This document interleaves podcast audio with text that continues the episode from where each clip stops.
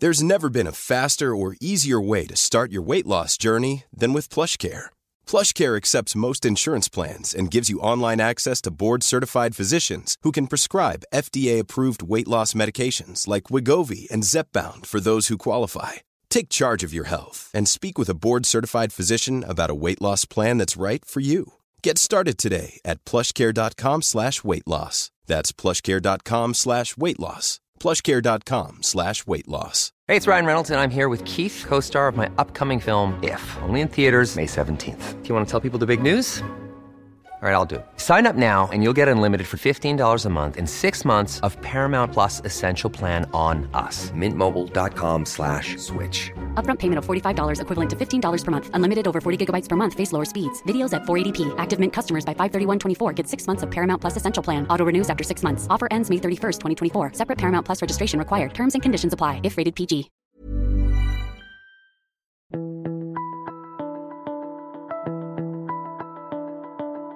G'day and welcome to The Mentor. I'm Mark Bouris. One of the great things about working on The Mentor these days is that, and that's the TV show I'm talking about as opposed to the podcast, although the podcast is pretty cool too, is that I get to work with all different types of experts who have helped me out in each of the episodes. Last night on the show, I had Jules Lund from Tribe and also had Johnny Di Francesco. It's a mouthful to say, but it's Johnny Di Francesco. And he helped Mick with his pizzeria business. Why Johnny Di Francesco?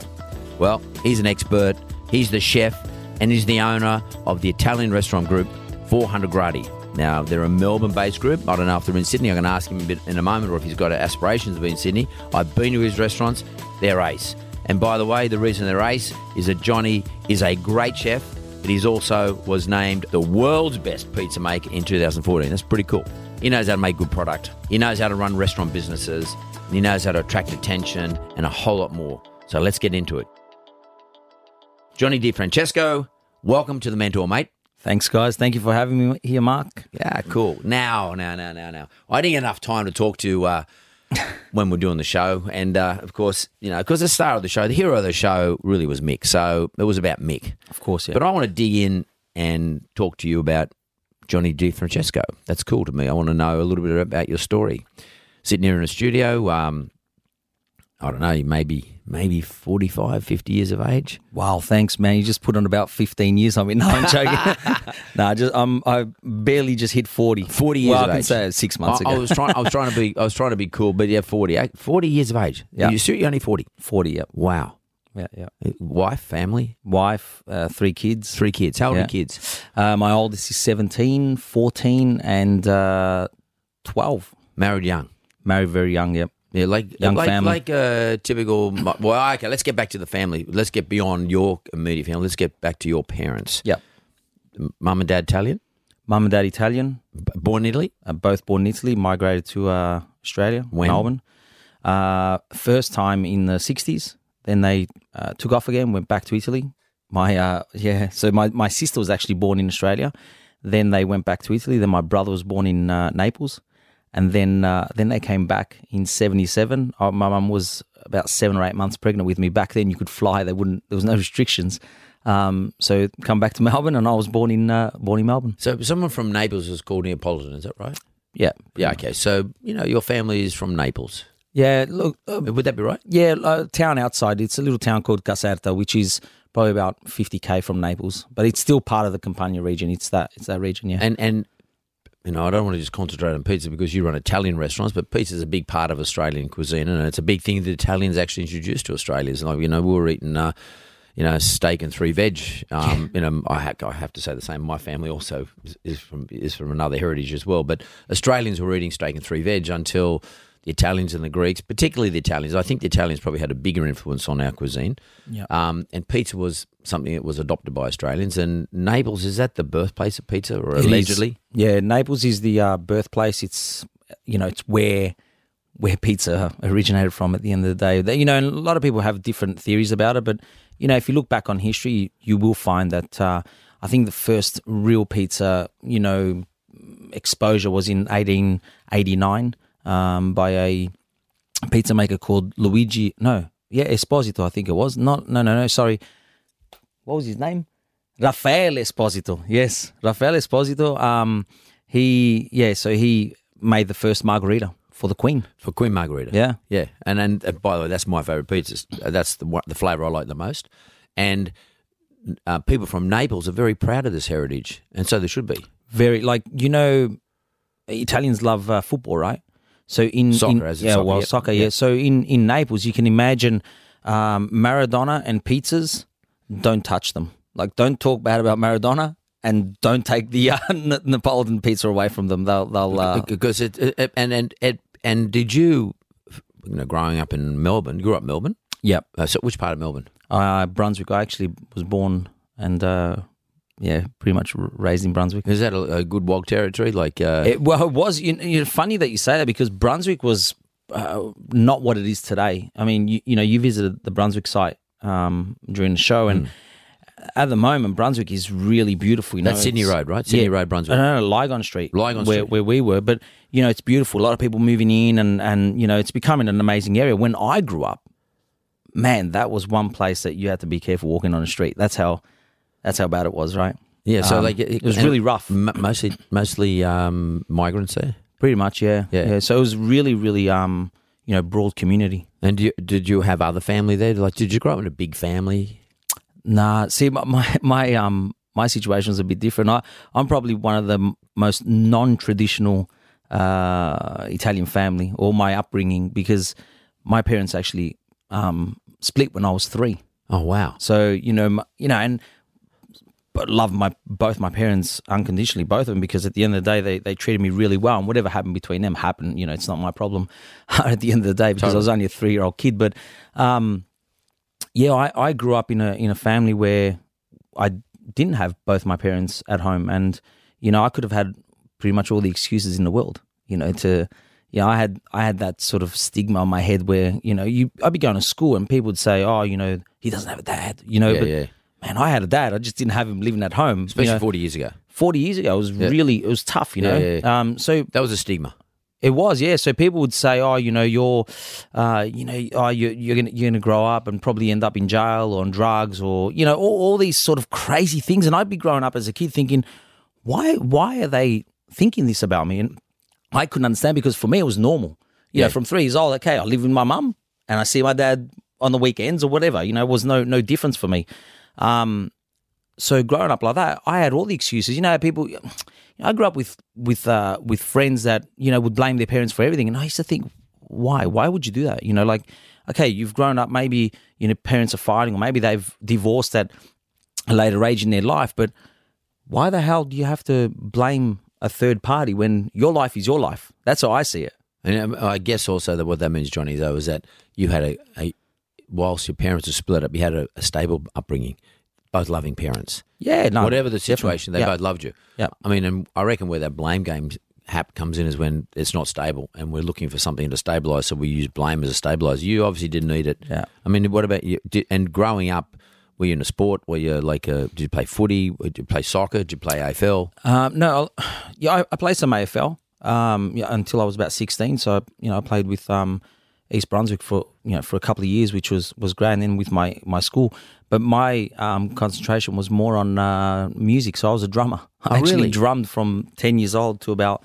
you know just just before twenty, and then I gave it up because of business. Because I got into business at um, nineteen, so it was pretty tough to keep uh, you know study. because you've got to concentrate. So on the drumming, that was if you're going to learn. Correct. It. So do you? I can't imagine living in a household with a kid who's a drummer.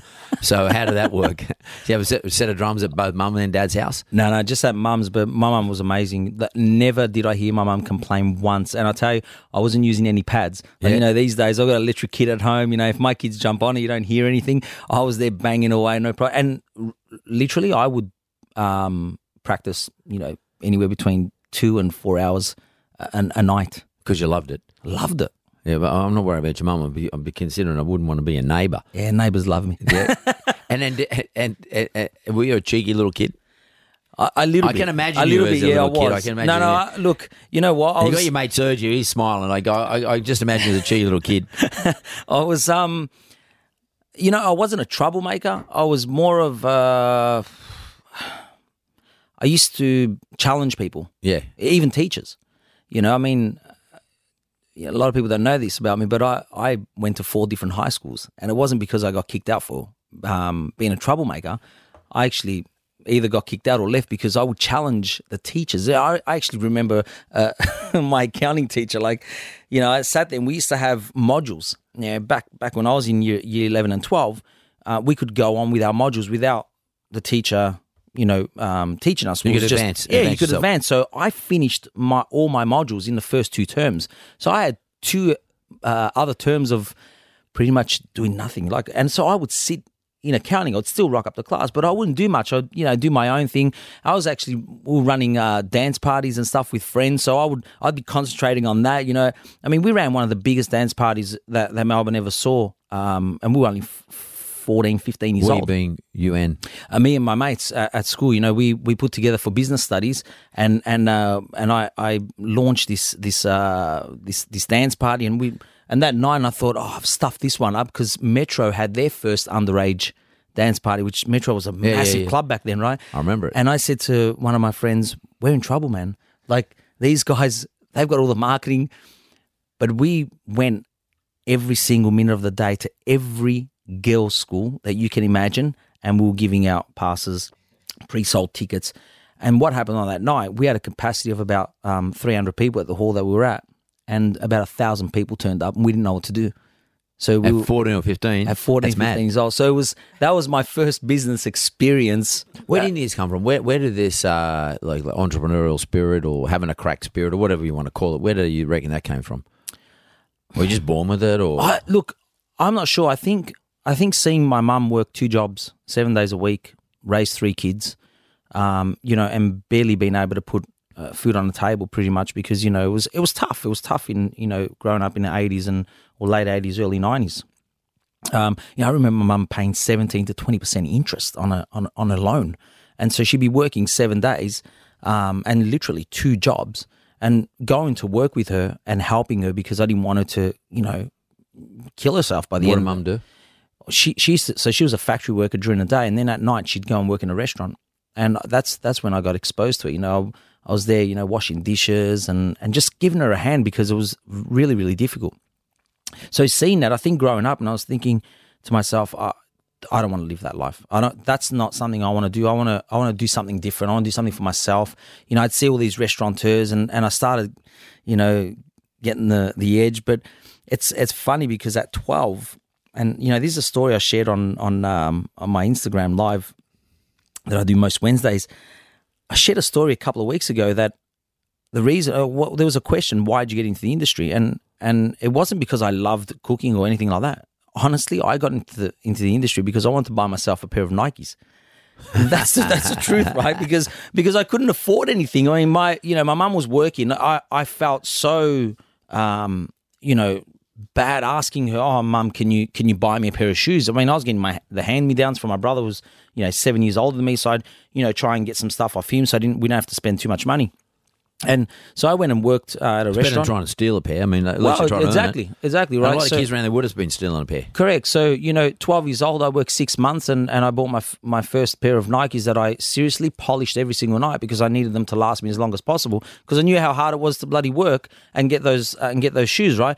And and- and that was another thing going to school and seeing my friends have the new things and the flashy stuff back then. You know, I mean, what whatever was in in those days, and I was going to school, you know, with what I had, you know, and half the time that was probably the reason why I used to try and not go to school um, as often. You know, I used to skip classes. I wouldn't, I wouldn't, didn't want to go to school. And then when I got offered a full time job in a restaurant, I thought, that's it, I'm going. That I don't even want to do So school. anymore. school, what, 15? Nah. so I was actually working uh, 5 p.m. till 1 a.m. every every evening, and then I'd go to school in the morning. Um, you know, from from 16, 15, 16 years old, I was doing that. And then when I finished uh, year 12, but I, I didn't actually finish, um, or I didn't do my exams, um, I got into a, an, an after um, graduate engineering course. And I seriously lasted, I'm not kidding, about a week and a half I packed my stuff and I walked out and I said, "This is not for me. I'm I'm I need to open up a place." And I opened up my first. Um, What, 18, 19? I was 19 years old, and you know I seriously begged and borrowed for every cent that um you know that I had to open the restaurant. I I remember taking out the, cr- the craziest thing I ever did was I took out a lease on equipment. And you know, for those of you who are out there listening to to me right now, and you know, there's equipment people that want to um, finance equipment, try to avoid it. It was the craziest thing. I remember, and I, and I put it into perspective. A dough mixer that cost me two and a half thousand dollars to purchase ended up costing me about fifteen grand by the time I finished it. Uh, but that's because because of all the interest and all Correct. the fees and stuff like that. So that's that's how I got into business, you know. And these guys were giving out money like like it was water then, you know. When I when I when Yeah, I yeah. started um when I Because they, started, see, they, they sucker punch blokes like you. Correct. Well, and me, by the way. They got me as well Yeah. at the same age. right. So so I did that, and and I my first business I lasted about um about a year and a bit, a year and a month or so. And What, sold, what sort sold of it off. was it? What, what were we selling? I had a pizza cafe, Yep. so I opened up a place in, in Melbourne on Puckle Street. How'd you learn to cook pizza? Through the years of working in restaurants, You just yeah. So you picked it up yourself. yeah, yeah. And you're confident enough. Uh, I'll have a go at this, and I reckon I can make a pizza on my own. you know, I, I was 16, 17 working for these guys, and I was thinking, you know, most of them had no idea. Yeah, yeah. I, I- and I don't mean that by any disrespect. Like, I would go in as a 16 year old, 17 year old, and I th- think to myself, I can God, that. you can do so much better. Like, there, there are so many systems. I was already thinking about systems at 16 years old. I was thinking, you can put so many systems in place to avoid all these mistakes that are happening during the night or even or even during prep or even during your your closing hours and I would freak out because I mean I'm talking about people that were in their 30s and 40s that were in business for 15 20 years already I think man what what part of it did you miss in that whole time of being in business because you're not a businessman. That's the problem. You Well, were yeah right from the beginning. wow You, you know, you, and and as opposed to being a pizza maker. I mean, there's Yeah. two things. There's chef, pizza maker, or being in the business of being a chef and being Yeah. being being in the business of being a pizza maker. You're always going to be in the business of it. Doesn't Yeah. mean you can't cook. But, Correct. you, but that's your, the way your thinking is, and that's what these people listen to this show. There's a lot of people out there think they can go and do what you do. They can, but they've got to stop being thinking like a chef or a pizza maker. And they've got to think like I'm going to be in the business of being a chef or be in the business of being a pizza maker Yep. which is what Mick's got to think about. As soon as Mick from last night's episode starts thinking about, I'm in the business of being a pizza maker, he no longer has the authority to swear and carry on. yeah What being in the business of a pizza maker is being in the business of nurturing people, looking after them, making them feel comfortable, giving them good food too, good value. But part of the value is making them feel happy and comfortable, not scared or stressed out or whatever. yeah And that's what you've. You, when I, I often wonder what, where people like you get this sense of right without even probably consciously thinking I want to be in the business of being a pizza guy mm. as opposed to being a pizza maker. I wonder where that comes from. I mean, I wonder whether your mother gave you and your dad. I don't know. Where where where do you think it? did? Where do you think that come from? Having that broader outlook around being in business. Where do you think that came from? Did your mother instruct you, or did you step back and sort of see, mum? Was it because of error that your mum might have been making, and I could do better than what mum did, or is it because mum did something that instructed you as well? Look, my my mum my mum is a pretty strong person or very strong character, uh, you know. Anyway, but I I think growing up and seeing her really struggle, um, you know, sort of turn the light bulb on. More in- necessity. Yeah, and and you know, and also her drive. I think I get her my drive from her. Like, you know, you you think about it today. You know, which mother would would you know raise three kids, uh, put them through school, and work two jobs, and in the interim of going from one job to another, food on the table, leave, come back at night, one o'clock in the morning, and up again at five because you know, for me, I saw that the the hard work. I think I um, took that from my mum. The hard work I- ethic. yeah, the hard work because ethic. you monkey because- see, monkey do. I'm the same. You Yeah. saw it. No one needed to tell me to do it. That's right. I saw it. That's. I just thought that's what everybody did. Yeah. And you're you're the same. Yeah. But where did you think you got the the that holistic view as to? You know, I reckon I could get. A, I can systemize this better. I can actually have a better structure around this pizza business than say the guy that you were looking at when you were 16. Yeah. And then of course you decide to put it in action when you're 19. It doesn't always. Be, it doesn't always turn out successfully. I mean, you got to have a few failures, in my view, before it Oh, works. You, you know, uh, and, and I'm glad you said that because for the first 10 years, for me, I ri- a, a lot of people would probably see my first 10 years as a failure. I see my first 10 years as my um as my my teachings or my my university degree. That's what I call it. And it was an expensive one because I lost so much money. You know, at 23 I had six um pizza outlets in Melbourne. that I was running, and I'd systemized them, but there were structures in place that I didn't put, which today I understand, and I learned from that. So the my business apprenticeship were those 10 years until I was about 29 With the mistakes. all the mistakes. You know, a lot of people don't know. I we me me and my uh, my wife and I we we lived off credit cards literally for 10 years. And and when I say that, you know, I was financing a credit card, the balance, and then living off the ex, you know, the extra money, and then financing the balance, and then and we kept going like that. Get another 10 credit card. just kept we kept going that way because it was we weren't making any money. Yeah. Um, and as much as people think, oh, you know, that's that's probably not true, it, it really is. Um, so those I think the ten years was where I was able to um, implement all these systems in my current business today. So when I when I opened up 400 Gradi in Brunswick, you know, it'll be 10 years this year. I opened up with the mindset of, okay, I'm going to do this and we're going to run it as a business, even though it is 100% my passion, what I want to do. Um, so I implemented every single thing that I knew I, I, you know, made mistakes in for the past 10 years. It's interesting you should say that, uh, Johnny, because I, I just when you were talking about that, I was, I was thinking about something. There's a big theory go that's been going around for a long time. Is that excuse me? In order to be expert at something, you need to spend ten thousand hours of purposeful practice. Like if you want to become a drummer, it's Yeah. not just, or in my case, playing the piano. It's not about just playing like merry-go-round music or just banging away like that. You've got to actually be purposeful. In other words, you're going to say, "Let me try this. Let me try that." What about I fade in, I fade out on the on the uh, how I hit it, how hit the drums. I don't know anything about drumming, but like same with music, you got to fade in, fade out. Like you try to be much more expressive. You might do forty hours of practice in a week, but twenty hours of that's purposeful. Purposeful. And I, when if you do a calculation, or if I do a calculation, if I do twenty hours, if if you're running your business, your pizza business for 10 years and you do 40 hours a week, you probably did 80 hours, but you, you, you might find that 20 hours was very purposeful. In other words, we're thinking about, hang on, what about if I change this, change that? Because the rest of the time you're going, shit, I've got to get the pizza out because someone's made an order. So let's say you do 20 hours of purposeful practice making and running a pizza business for 10 years a week. That's 10,000 hours. Yep. So it actually took you 10 years to become an expert at running your Italian food business. Yep. It took me that same amount of period, not same same length of time, but the same amount of practice to actually get the wizard business right. Yep. Um, and they say that nobody become doesn't matter how naturally talented you are, unless you do that purposeful practice for that amount of time, you won't become an expert. And you've got to be an expert to run the business properly. And during that ten thousand hours, you might fail a few times. It doesn't really matter. Uh, The failure part's not important. It's about the purposeful practice. What do I learn today? What did I learn when I did one hour purposeful practice?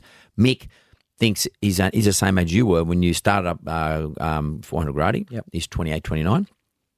But Mick's only been in business three years and he's worried about all the stuff that he's not doing right. He should not worry about that because, like you said to him when we did the interview, we did a long interview. We had, had to cut it short in the show. But when you said to him, I said, mate, you said to him, I said, Mick, you know, like you've only been there a little while. He's too hard on himself. Too many listeners are too hard on themselves when they go into business. They say, oh, shit, why aren't I doing what Johnny Di Francesco's doing? Why aren't I as, as well known? Why don't I have restaurants all around the joint? Why aren't I, why aren't I like Johnny? Well, there's a reason for it. You haven't done your practice yet. Yeah. You know, like, what do you think about that? Like, like this practice process and people being too tough on themselves, especially when they're in a small business, in the food game. Hundred percent. It's it's the apprenticeship. It's the apprenticeship of business, you know, and people tend to forget that. People think I'll make the best pizza, and and you're you're right. You're not. Yeah. There's so many other you know aspects behind it. It's not just a, that's one one part of it. So many other parts, and people forget that, right? Um, it's funny enough you say that. I mean, you probably don't know this. My son, he he lives in Italy. He's been there for three years. He's been there since he was 11 years old. He plays football in Italy or soccer. Um, He must be talented. He's look. He's he's a, he's a, he's he hasn't got. He's he's talented, but one thing that he does have that I see that a lot of his other teammates don't have. My son has this work ethic behind him when it comes to training, when it comes to being disciplined, and I look at that and I think, wow, man, is, has he picked that up from because he see he's seen how hard I've worked probably. all these years, right? And You know, I mean, he's only he's only thir 14 now. You know, he just signed a four year contract and he's going to be there till he's 19. For me, that's I look at that and I think, wow, man, you know, he's achieved more than I have. That's how I look at it. And and you know, I've got businesses in Melbourne and and and around the world now. You know, and I still look at my son and think, man, you've achieved more than me at, at your age. I wish I had that opportunity. And I, the reason why I say that is because people have endless opportunities in life. It's are you going to take it, or are you just going to sit on it, right? So if, and whinge. and whinge. There- There's no time for whinging. You know, it drives me crazy. I, I get I get chefs or pizza makers come into um, restaurant and they say to me, "Oh, you know, this is the way I do it," and and I could see their technique is not right. And talking about that ten thousand hours, I say to them, "Well, that's how you've been shown." So if you've done this for the last 10 years, you know, because most of them come in, I've got 10 years experience. And I said, you've done it wrong for 10 years. So you've become an expert at actually doing it wrong Yeah. right? So now I need to rejig your whole mindset behind it to try and make you do it right. And you don't have 10 years with me because I know you're not going to stay here 10 years, but I hope that I've made a difference that when you do go away, you are going to implement and keep practicing what I've shown you. And, what you've learned over 30 years. Correct. You're showing them something you've been learning all your life. correct. And that, uh, like, how important is that to them? Like, I mean, I know you've helped Mick out in the past. Yep.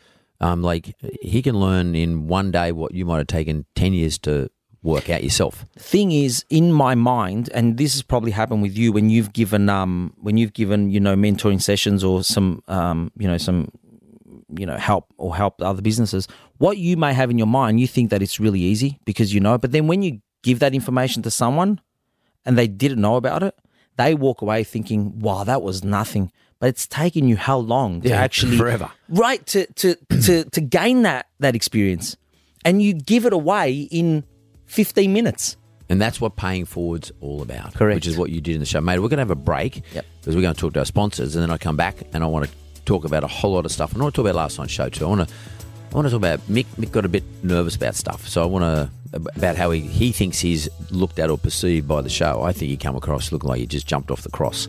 To me, I reckon he looks like he was awesome. Yeah. Um, let's talk about Mick after this. So I'm back with Johnny Di Francesco, and he's from 400 Gradi, group of Italian restaurants, and, uh, and and he's a good operator, and he's really helped me out on the last episode of The Mentor, which is last night, where we talked to uh, Mick and Lorena at their, um, uh, what was it called? Pizzaiola Micheluccio, now called Little Michael's Pizzeria, which is much better. And in fact, they're, they're, they're, they're, they're hanging in there on Instagram. They're smashing it as far as I'm concerned. One of the things people ask me all this time, Johnny, they say to me, uh, you know, what's your work ethic? Just give me a typical day. And um, because you know, they also ask me, are you driven, Mark? Because you know you live, you grew up in a poor environment. Um, and my response to that is, I don't actually think about that. Um, I just go about my business and set my day up, and I do my day. What's a typical day for you? Take a, take me through it when you first wake up. What do you do? Uh, So, so I'm typically I'm up at about five thirty six. A good sleeper? Do you sleep well? I'm I'm the worst sleeper. Same, same here. no, I don't sleep. I don't sleep well at all. Actually, we were talking last night with Serge. He said, "How'd you sleep?" I said, "Not much, mate. Especially after listening to you all night." um, so I get up, yeah, five thirty six. Um, I go to the gym. Yep. So that's for me. It's pretty. You know, and I do that three times a week. I don't do it every day, um, but I think that's really important for me. Yeah, uh, especially yeah. my mindset. Like just, same. just you know, release a a lot of the. Uh, yeah, it is. Um, and then I, I, you know, head straight to work. Um, one When you thi- drink, when you first get up there, do you have a cup of coffee? Do I, I used to, you know, I haven't drank coffee since uh, November. really? Yeah. Did last year. Yeah, since November last year. So, you know, now I'm I'm drinking a hot chocolate, right? Know it's pretty crazy for an Italian to drink hot chocolate, but that you know that's what I do because I want something warm in the in the in the morning, and I, I don't even drink tea anymore. Like that's how.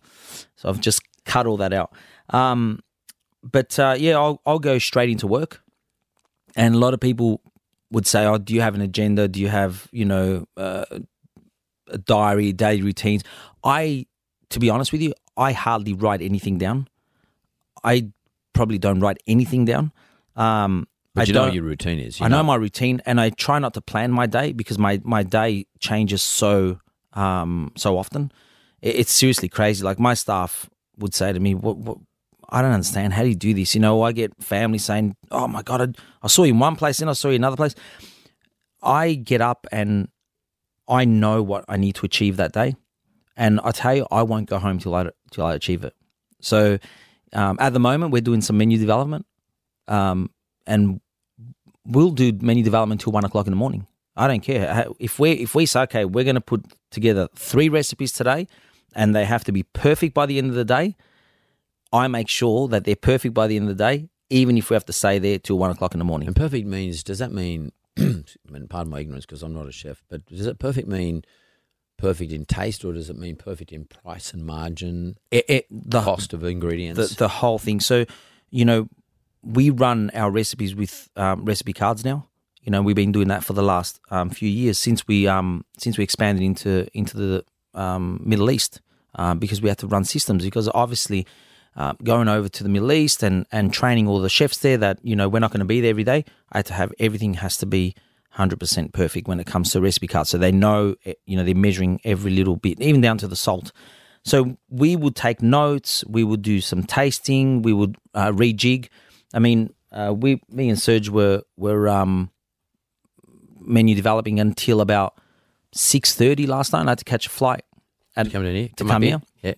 So we went right to the last minute, and then I went, okay, let's wrap it up. We've got to go, right? We've got to go to the airport.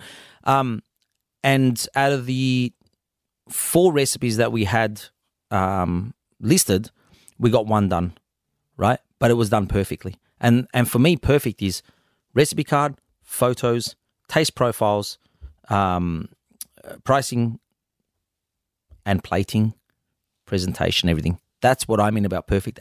From the time we we put the you know the, the dish uh, on on on the table to to to prepare to all the time till we or until we uh, dish that plate up, every single step needs to be perfect Right. right? So it's not about, oh, yeah, let's just put it all together, put it on the plate. Wow, that looks amazing, tastes good. Okay, so how do we do it? Yeah. So it's a time and motion study, really. It is, yeah. It's like it's. I mean, it's the sort of stuff you would have learned if you had stayed in the engineering course. You just, but you've taught yourself how to do time and motion studies. Pretty much. yeah, and, and it's a time and motion study, you know, like and and uh, with the and with all the costing, etc. Everything, every single thing, and then that's that's how you run businesses, and that's what you call. You, I mean, you talked to Mick about in the show, and I don't know if we showed this bit on the show last night about how how you systemize your business Yeah. so that you don't so you by systemizing your business by doing what you do having a time motion study then putting into play into practice and making sure that everyone adheres to that to some extent it actually allows you to deal with the stress that comes about when you're not when you don't have a system because when you don't have a system you can get stressed out really easy if you just stick to the system just keep doing the same thing that, that's already been proven over and over and over again you get less frustrated which is what mick's problem was he didn't have any sort of study done or any recipes or any systems or any structure. Yeah, and, the, What do and you I, think about that? I think I think the biggest problem around that is accountability as well. So if if you do have a system in place, um, people are accountable for for what's happening in the business. Yeah. Um, and you know, and and I don't, and they didn't show it on the show, but I don't know if you remember me saying to Mick that if anything does go wrong in my business, I blame myself. I've never blamed another staff member, a manager, and uh, operations, nothing. I blame myself because I look, I sit back and and I think to myself, okay, what happened? Why did it happen?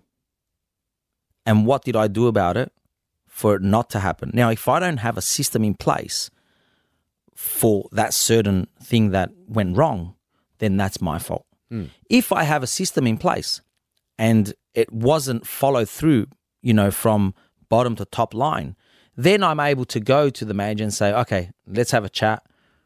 These this was a system. You know, you didn't you didn't follow through or you you know, you didn't even monitor whether the, the staff member was following the system what happened? Can I put something else in place? Because you know the old saying, you need you need who's going to check the checker, Yeah. right? It's it's difficult because that's how I feel in in my business. We need to have a checker for all the checkers, and then who's going to check that checker? Correct. So That's what management is. yeah, and and that's why I say, and people say to me, "How can you blame yourself for everything?" Well, I do. It's my business.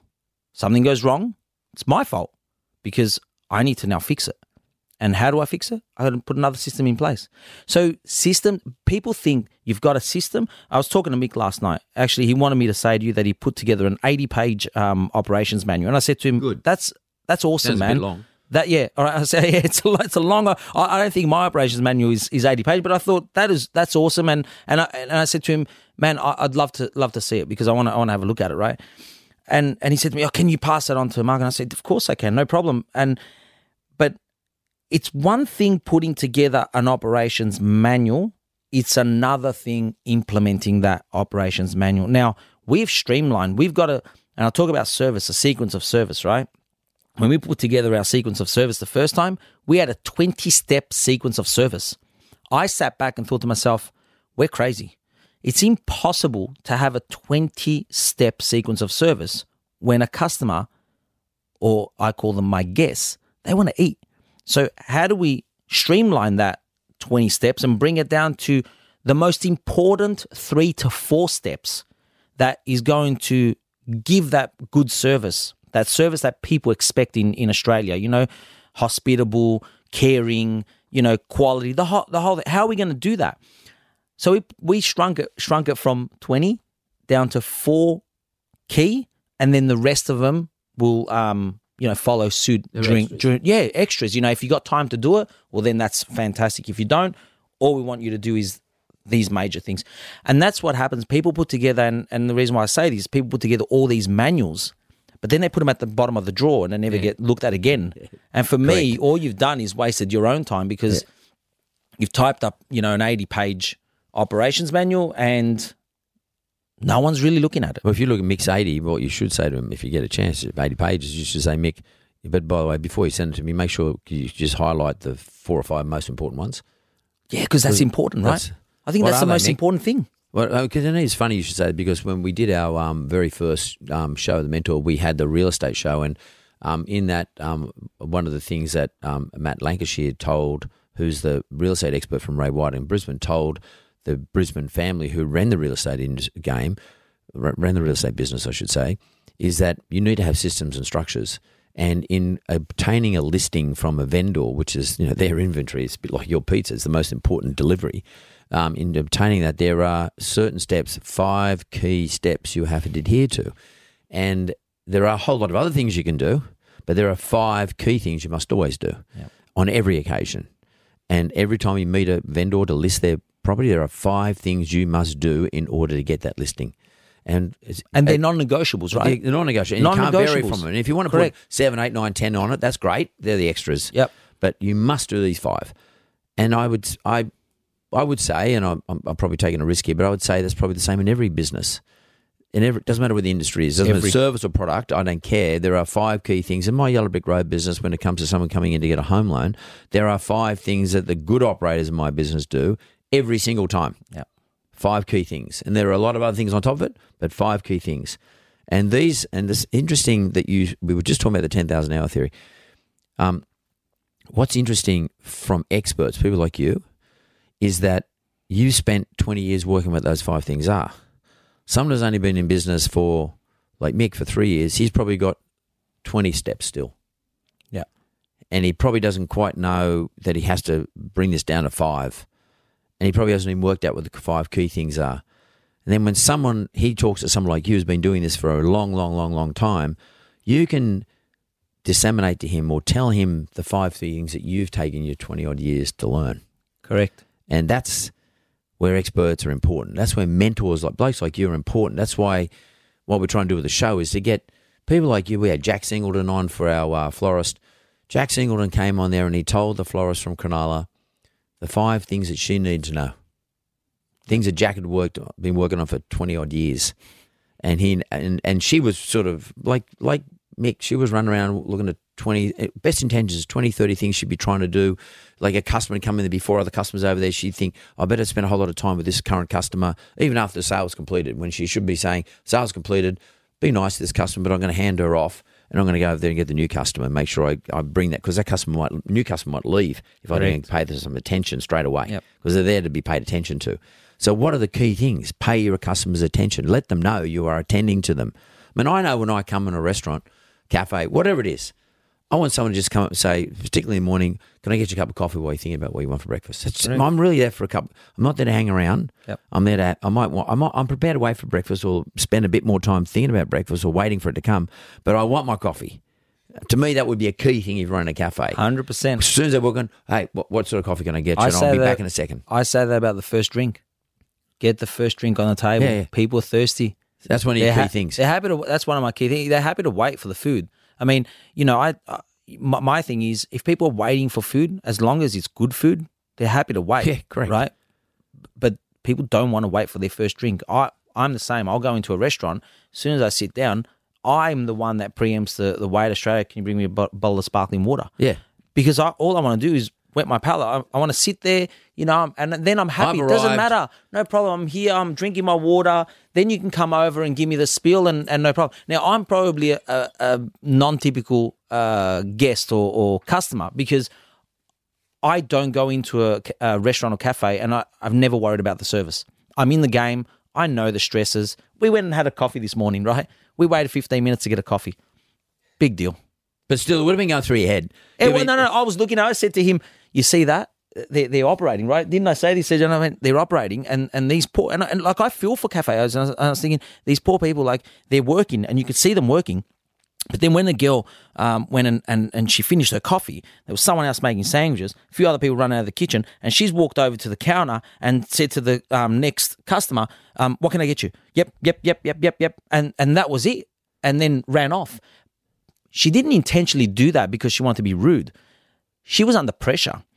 And I said to um, said to Serge, now if they had one more person on, right, or people in here would be thinking, why don't they have one more person just to take the orders and it would have relieved all the stress?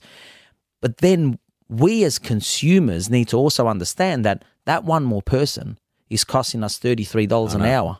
And this is where it becomes difficult for a restaurant or a cafe owner because wage costs obviously are so high, you know, and I don't want to get into that, but having that one person may not be beneficial for that time frame of that 15 to 20 minutes of having that rush in the morning because you've got to keep those people on at least three or four hours. Which means the owner of the business has got to work through that process and got to think to themselves, hang on, okay. How do I streamline Well, this? let me prioritize. And Right. yeah. yeah. How do I make this easier? How do I create a system so I don't need Have that to person? employ a person for and this bucks. is the these are the things that I think about on a daily basis. Is okay. How am I going to streamline my service without putting pressure on my staff, And margins. margins, but most importantly, upsetting my guest? Hmm. It's funny, you know, what you're talking about is working. What you're doing is you're working on the business when you think about this stuff, as opposed to working in the business. And the poor bugger you're talking about this morning in the cafe. I mean, you should have told him, look, says, I'm here, I'm going to do a podcast with Or Just do you watch The Mentor because I'm Johnny uh, G. Fresco. I'm going to give, give you a hand. because what these poor buggers are doing, they're working in the business, they're frantic. They get nervous. They, They see everyone come sweating. Like, really? Shit, like she I was, she was like seriously like I, Trying I, their felt so- hardest. I like nearly crying. I wanted to go behind the counter and say, "Let me give you a Give a hand." hug, like you know, I'm, come I'm- yeah, you know, me help you out here. because I feel because I'm in the industry. Whereas an, a person that is not in the industry, problem is with a lot of a lot of a lot of the population today. Everything is so fast, right? Imagine everything's on the phone now. You're on email, you get it. You need a you get a text message. Thirty years ago, that wasn't happening. Twenty years ago, that wasn't happening. So time is moving so fast, right? So one of the key things in my restaurant is from the time you've taken the order and the time the the uh, order gets printed in the kitchen, the chefs have between seven and ten minutes to get that food at the pass. So I've created a system around how do we streamline the best quality food that you can get and also the quicker service. Again, Because- time and motion study. right? Because people don't like waiting anymore. I, I reckon there's probably something in that a time and motion sp- study. I mean, like a like a podcast on it. Like actually, if we just do one podcast on time and motion, how important they are in every business, not just your business, but every business. Johnny, this has been fantastic. But like everything, we know how long people want to listen to podcasts. They don't want to listen for any more than forty minutes. the world is going fast, as you say. So I don't want to. I mean, hopefully we don't bore anybody, but um, they've only got forty minutes to spare, and that's all they're going to listen. One question I have for you, mate. It's a really important question. What advice would you give to Mick and Lorena in relation to Little Michael's Pizzeria? I mean, he wants to become like you one day. He sees you as a mentor. How would you pay forward to him with advice? What would you tell him? basically just keep your head up. Um, you know, I think through the show, you know, and I watched it last night uh, till one o'clock in the morning. So because I wanted to see, because I was on the plane, right? So I didn't get to see the actual uh, footage. But um, most of the advice that you had given him was, you know, the most valuable advice anyone could give a business owner. If he puts it in motion and implements everything that you've told him, and you know, I think I gave him a little bit of advice during our our talk. I think if he thinks about that and um, you know, and really, really, one hundred percent puts the effort in, uh, you know, stay calm, because that's probably the biggest thing that I saw through the show is that Mick needs to sort of step back. I think it's it's probably better for him if he actually moved out of the kitchen for a while and put people in there and mentor them on how he wants it done without being so aggressive um, you know about and I, and I think by the end of the show I saw you know his whole attitude change, and that was amazing because that's a transformation Because he's a good bloke. He's he's a he's a lovely person, and his wife as well. I mean, you know, I've known him for a few years, and believe me, they're so respectful. They Yeah. really are. They're amazing. They're incredibly respectful. Yeah. So And he hates himself for coming across that way. Because it's not yeah, him. it's not him, and and I think you know it's the pressure. I think you know anyone that's under pressure sometimes blows up. I mean, I would blow up too if I was under pressure, and you know, you know, things were, were going wrong. Forty six dollars in the bank account. I've I've felt that actually. I was in minus. Uh, uh, you know, when when I saw that and it said, you know, only forty six dollars in the bank account, I was like to myself, man, I wish I had forty six dollars in the bank account back then. Like I was in you know, in Massive debt. minus debt. You know, it was crazy. So for me, put your systems in place. Really run your business. Don't work in it too much. I mean, you've got to be present. You know, I'm present every day at any of my stores. I'm I'm there all the time. I'm I'm in one restaurant all the time, every single day. Be present. Be really encouraging to your staff. I think uh, people work better when when you know the boss is encouraging uh, the staff. You know, give them a good you know tap on the shoulder. Say hello to everybody. This is something that I think is so important. I walk into my restaurants, I say hello to everybody. Walk And around I the mean place, every- hello, everybody, going? every single person, right? Because and and I really and I and I don't do it because I have to. I do it because I want to. Um, I'm very um, empathetic towards people. I want to know how their day is. That's something that is really important for me. Like I would go up to someone if I see that they're a bit down, and I'd ask them. I'd pull them aside. Hey, everything okay? You know, can I do anything for you?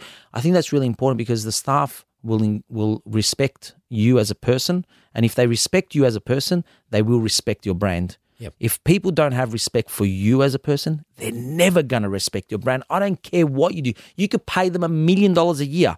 They're only going to come there for the million dollars. They're not going to care about anything. They're not going to care about what the brand stands for. They're not going to care about why the brand exists. And that's really important. You need to make sure that people understand why your brand exists. And I don't mean uh, exist because you're trying to make money. That's that's not why we're in business. I never got into business because I wanted to make money. I got into business because I wanted to make show people what I can can give them back, the lifestyle. My business, 400 Gradi, is all about lifestyle. 400 Gradi is about coming into my restaurant, forgetting about what your problems are outside of it, and it's like you've gone on a trip to Italy and you sitting in my restaurant and you're enjoying the atmosphere and you're enjoying the relaxed uh, environment and and it just so you know it is that we make some of the best food in the world. So not only are you coming there to eat really well but you've got that whole other Experience. experience which is really important. And i think mick needs to create his own. And i don't think you or myself could ever give him the advice on why he's there doing what he's doing.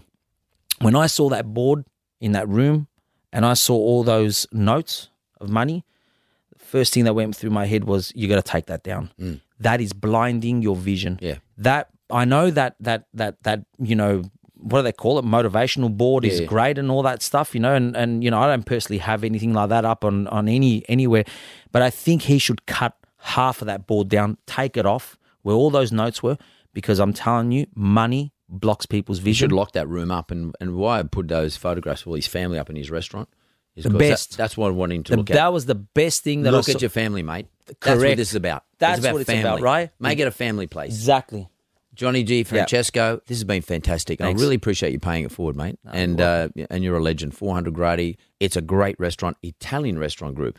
And I know that you do all the things you say. You make it the experience, not just the food, but it is the experience. And by the way, in this frenetic li- way we live today, we all need to get into a place like 400 Gradi, and we need to put our brains in in a rest period and actually enjoy family environment, uh, other people's company, not just the food, but just actually give our brain a rest because it's busy enough as it is. I really appreciate what you've done. You've paid it forward to Mick. You've helped me out, mate. It's been awesome. It's been a pleasure being here. Thanks, mate. Thank you.